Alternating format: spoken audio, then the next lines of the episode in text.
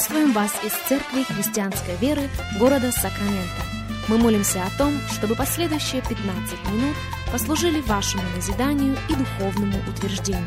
Присоединяйтесь к нашему эфиру, как пастор Сергей Головей предлагает вашему вниманию передачу «Настоящая истина».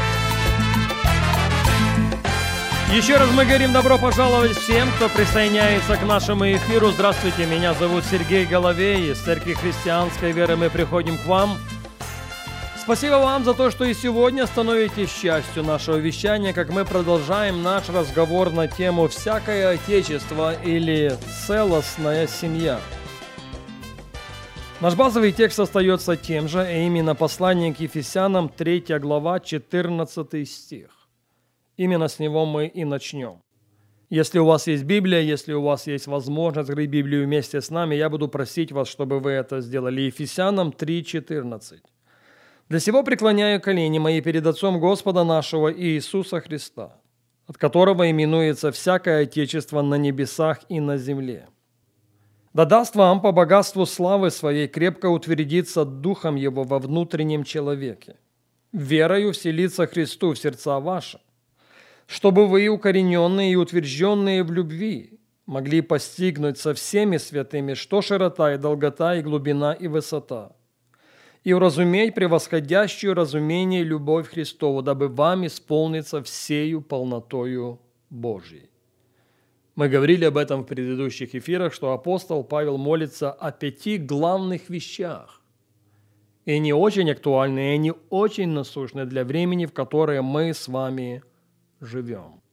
Но я обращаю ваше внимание, и свое, и ваше, на 15 стих, от которого именуется всякое отечество нет не только на земле, но от Него, от Отца Господа нашего Иисуса Христа, именуется всякое отечество как на земле, так и на небесах. В английском переводе используется слово или выражение «the whole family» – «вся семья», или лучше – целостная семья. Невольно возникает вопрос, о чем, собственно, идет здесь речь. На что апостол Павел ссылается, когда говорит «всякое отечество»? На что апостол Павел ссылается, когда говорит «целостная семья»? Ответ мы находим в 20 и в 21 стихах. «А тому, кто действующий у нас силою, может сделать несравненно больше всего, чем мы просим или о чем помышляем. Тому слава в Церкви во Христе Иисусе во все роды, от века и до века. Слышите? Тому, кто может сделать несравненно больше всего, о чем просим или помышляем.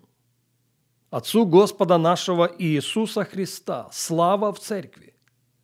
Потому что Отечество, о котором он ведет речь в 15 стихе, целостная семья, на которую он делает ссылку в вышеупомянутом 15 стихе, является Церковь Господа нашего Иисуса Христа. Поэтому с уверенностью можно утверждать, что одна из функций церкви по сегодняшний день – это функция семьи. Церковь в обязательном порядке должна отображать в себе или собою семью. Вот какой семьей она будет, это уже совершенно другой вопрос. И, собственно, в этом ключе мы ведем разговор в этой серии радиопрограмм. Для этого мы проводим аналогии между некоторыми семьями, которые мы находим на страницах Священного Писания и Церковью Господа нашего Иисуса Христа. В прошлый раз мы говорили с вами о семье Иакова. К чему сводилась особенность этого дома? Когда родился одиннадцатый ребенок, и ему дали имя Иосиф, Библия говорит, что Иаков его любил по-особенному и по-особенному выражал к нему свою любовь. Он даже шил ему разноцветную одежду. Особенное внимание Иакова к этому особенному ребенку не могло остаться незамеченным. Братья не могли, Библия говорит, разговаривать с ним, с Иосифом дружелюбно. Антагонизм, противостояние. Почему? Потому что в этом доме имел место фаворитизм. Одному ребенку давалось предпочтение перед другим. Одному ребенку отдавалось предпочтение перед остальными детьми. А что Иаков пишет? Иаков апостол.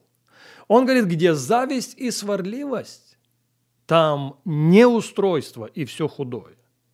И вот если бы Иаков, отец 11 детей, прислушался к словам апостола Иакова, может быть, он избежал бы тех потрясений, через которые прошел его дом, те, через которые прошла его семья. Позвольте напомнить вам, что этот антагонизм, это противостояние не осталось на месте. Они прогрессировали. В один момент братья готовы были убить Иосифа если бы не Рувим. И все закончилось тем, что он продан был в рабство. Хороший урок, не так ли? Если на сегодняшний день в динамике церкви остаются какие-то признаки фаворитизма, с уверенностью можно сказать, что таковая община претендовать на статус целостной, ну уж никак не может.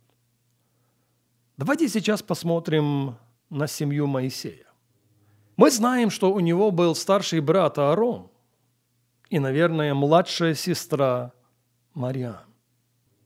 А о чем говорят их взаимоотношения? Их взаимоотношения говорят о фамильярном духе. Пожалуйста, послушайте меня и послушайте очень внимательно.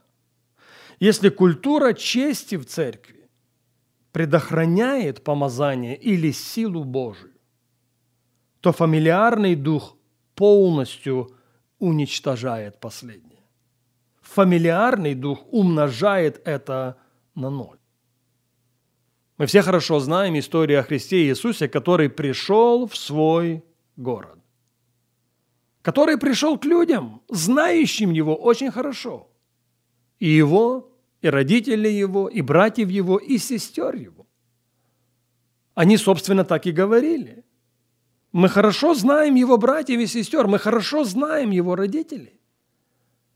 И вот что Библия прописывает. Библия говорит, что Христос не мог совершить там никакого чуда. Вы только вдумайтесь в глубину этого утверждения. Не написано, что Христос не хотел. Наверное, Он хотел сотворить чудеса. Наверное, он хотел, чтобы люди, с которыми он вырастал, пережили на себе силу Божью. Но не мог. А что его остановило? Лучше спросить, что остановило поток Божьей силы через него? Вот как раз фамильярный дух. В книге Исаии в 4 главе в 5 стихе мы читаем «Ибо над всем чтимым будет покров». А где нет культуры почтения, где нет культуры чести, снимается покров. Обнажаются люди, предоставлены всякого разного рода атакам с демонического мира. Если семья Иакова – это классический пример церкви, которая строится на основаниях фаворитизма, то семья Моисея – это очень хороший прообраз той церкви, которая движима фамильярным духом. Все очень хорошо о всех знают. Все очень быстры, чтобы сделать о каждом окружающем какую-то оценку. И таким образом даем мы себе в этом отчет или не даем. Сила Божья свободно протекать не может. Покров Божий распространяться на такой группой верующих не будет. К большому сожалению, время не позволяет нам говорить об этом сегодня. Мы возвратимся к этой мысли на нашей следующей программе.